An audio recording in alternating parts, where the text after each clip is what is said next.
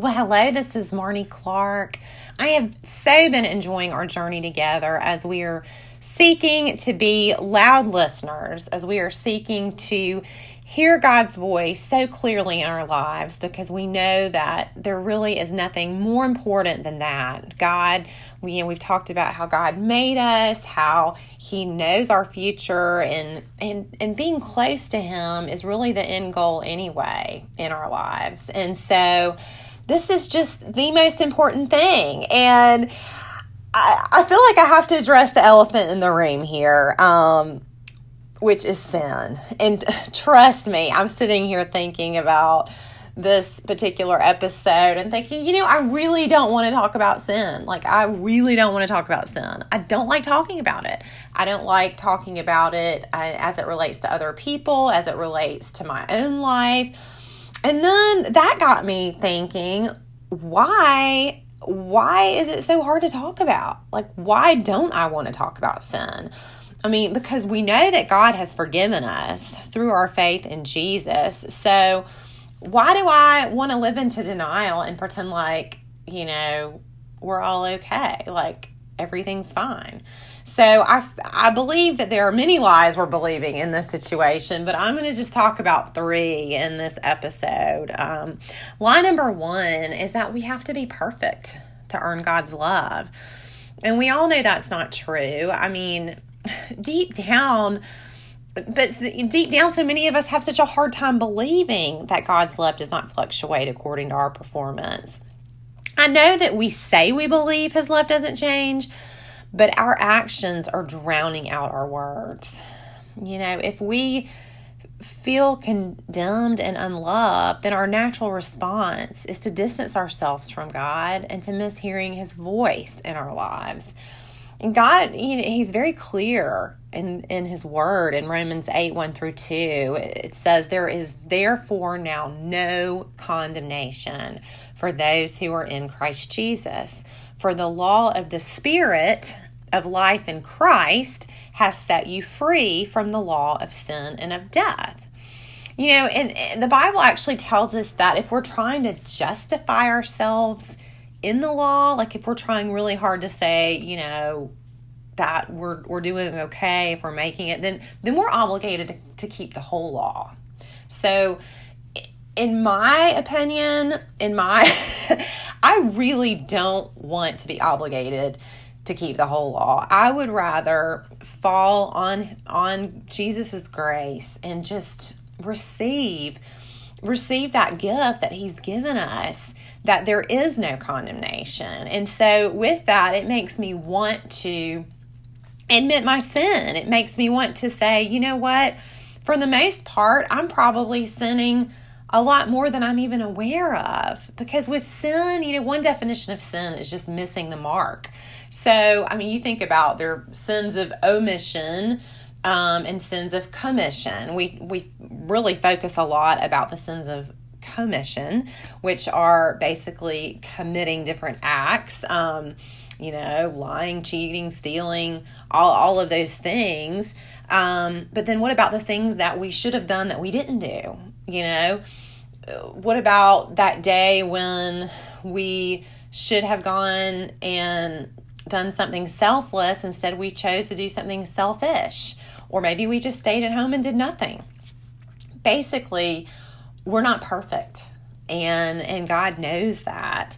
And but you know the more we spend time with God, the more time we spend with him, the more sins are going to come to our awareness. The more things that we're going to be aware of that um, you know motivations that's a huge one because you think, oh, well, I'm doing all these good works. Well, why am I doing them? A lot of times we have sinful motivations. Um, and so, with that, you know, as he's refining us as gold, the dross will inevitably surface. So now is the time, as we're in the beginning of this quest to to hear God, to know Him, to get closer to Him. Now is the time to understand and let it sink in. You know that His extravagant grace is is there for us because if we don't understand that right now, we might just find ourselves paralyzed in a pit of condemnation. And then we're going to just naturally drift away. We're we're not going to hear his voice. We're going to want to hide, you know, like Adam and Eve did in the garden. Um, you know, a lot of us say we believe um, that that we don't have condemn- condemnation, but our lives really don't show it. Um, we try to justify our actions. We try to rationalize things that we do, and um, and that's really it's just standing in the way. It's that big elephant in the room blocking our ears. So, line number two. Line number two is that we cannot change. Um, you know, another reason I think we are reluctant to admit our sin is that we think we don't know how to change.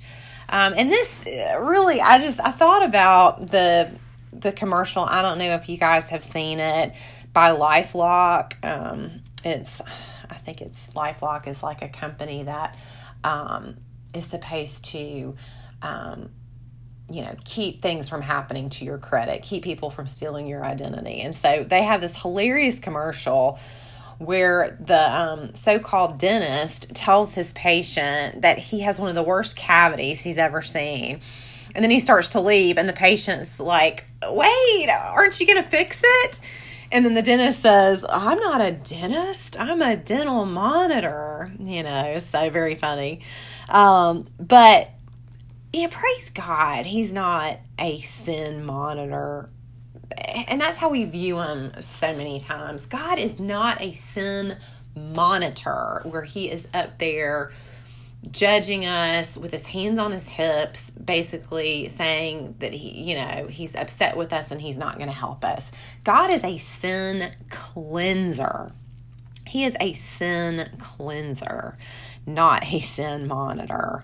Um, you know, I mean, it's just like you think about a, a child that that is so dirty you know? The, the child your child cannot clean themselves up by themselves a baby that's just been rolling around in the mud. I mean you're not you're not going to look at the baby and demand that he becomes squeaky clean and just stand there and watch him.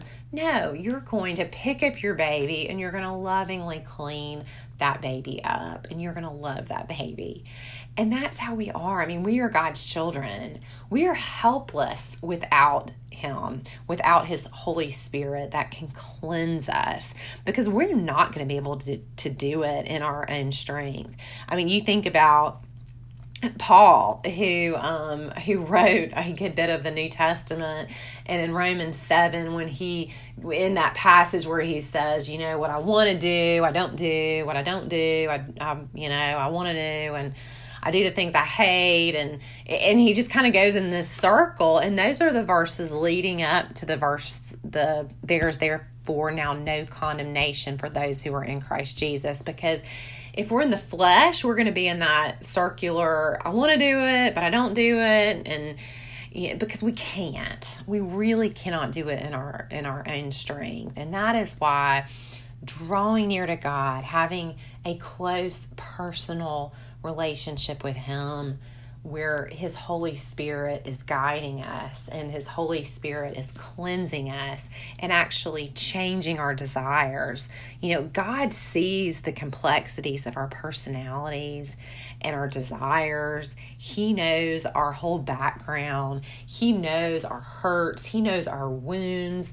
And he, with his Holy Spirit, wants to go in and actually clean all of that out um, just like you'd clean that baby up. But what we have to do is submit ourselves to Him. We have to confess that sin. We have to say, God, or ask Him to search your heart. And, and like David did, ask Him to search out sin that you're not even aware of. I mean, oh, it's kind of a scary prayer. It's kind of like, do I really want to know? But yeah, yeah, because if there's that that big thing kind of standing in your way, which sin does, then we want to know about it. You know, so many of us can accept the fact that God gives us this incredible free gift of heaven through his son, but then we feel like we have to pull ourselves pull ourselves up by the bootstraps all the way to heaven. You know, try to make it on our own in this life. Try to try to just do what we can do. And you know, like most good lies, most effective lies are partially true. Lie number two is partially true. The the lie that we cannot change, eh, we cannot change on our own. But through the Holy Spirit, God can transform us. Um, these verses in Ezekiel 36. This is this is a pro yeah, this is a prophecy. This is God talking, and this is Ezekiel 36, 26 or 27. Um, it says, Moreover, I will give you a new heart, and I will put a new spirit within you. I will remove the heart of stone from your flesh and give you a heart of flesh. I will put my spirit, that's the Holy Spirit, within you and cause you to walk in my statutes, and you will be careful to observe my ordinances. So, you know, even back in Ezekiel, that God was talking about the new covenant, about after Jesus, you know, when Jesus came and then he gave us the Holy Spirit, when the Holy Spirit came down in Pentecost. So, you know, all Christians now um, receive the Holy Spirit when they become a Christian. And so it's that Holy Spirit's work that is going to want us to have the desire to keep his ordinances, to keep his law, to to avoid sin.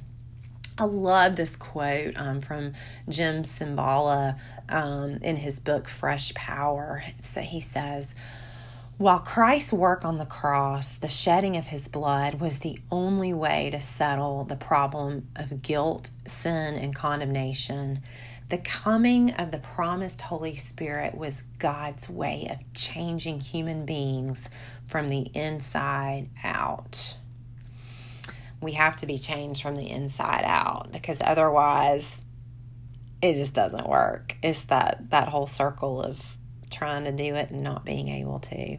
So, line number 3 is that we will miss out on all the fun. Um you know, by admitting our sin and fully surrendering to God, we may feel like we're giving up something. You know, I mean, there's those things, and sometimes they're small things.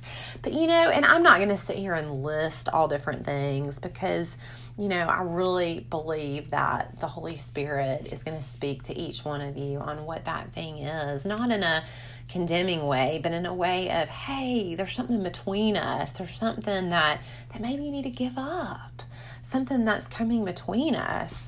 Um, and I, it makes me think about that picture floating around on social media where there's a child that's just clinging to the small teddy bear, and Jesus is lending, you know, uh, is handing uh, or reaching out his hand, kneeling down, reaching out his hand asking for the teddy bear to be hand, handed to him and the, the child doesn't understand is just clinging to this bear and the whole time behind his back he has this giant teddy bear that the child would like so much better um, and that's just i feel like that's how we are you know sometimes sometimes maybe God may ask us to give up something. Um, you know, maybe it's not even what we think is sin. Maybe it's maybe it's something else that he's asking you to give up. It's like a job or a career or a, you know, maybe a, a bad relationship. Um, something he's asking you to give up,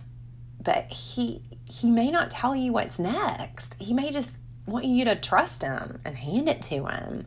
Um, but with that, and just like that picture, we have to know that God's plans are infinitely better than our plans. I mean, that just on goes without saying. Um, he has exciting and fulfilling plans for us. That abundant life that he promised, that's not an empty promise. I mean, that is something that he longs to give us. But a lot of times we're just standing right there in the way.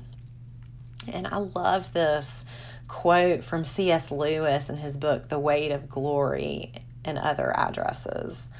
Um, he says, It would seem that our Lord finds our desires not too strong, but too weak. We are half hearted creatures fooling about with drink and sex and ambition when infinite joy is offered us. Like an ignorant child he wants to go on making mud pies in a slum because he cannot imagine what is meant by the offer of a holiday at the sea. We are far too easily pleased. and so, I mean, that just, that says it all.